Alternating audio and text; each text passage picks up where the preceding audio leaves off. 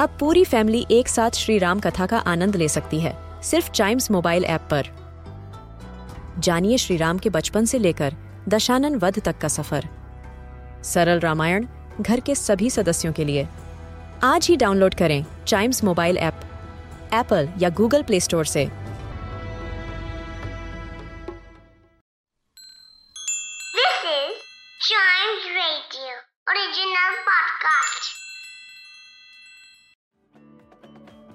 Welcome आप सुन रहे हैं न्यूज़ डे पॉडकास्ट और आज यूपी यानी उत्तर प्रदेश के अंदर सेवंथ फ़ेज़ की वोटिंग की गई। जी हाँ फ़िलहाल यूपी के अंदर असेंबली इलेक्शंस चल रहे थे और ऐसे में आज सेवंथ फ़ेज़ की वोटिंग की गई और इसमें नौ डिस्ट्रिक्ट के 54 असेंबली सीट्स के लिए आज वोटिंग की गई। फ़िलहाल के लिए यूपी के अंदर समाजवादी पार्टी और बीजेपी के अंदर कड़ी टक्कर बताई जा रही है और पिछले कुछ समय से वाराणसी जैसी सीट बीजेपी की खास रही है, क्योंकि वाराणसी की सीट से ही हमारे देश के प्रधानमंत्री नरेंद्र मोदी एमपी बनकर आते हैं।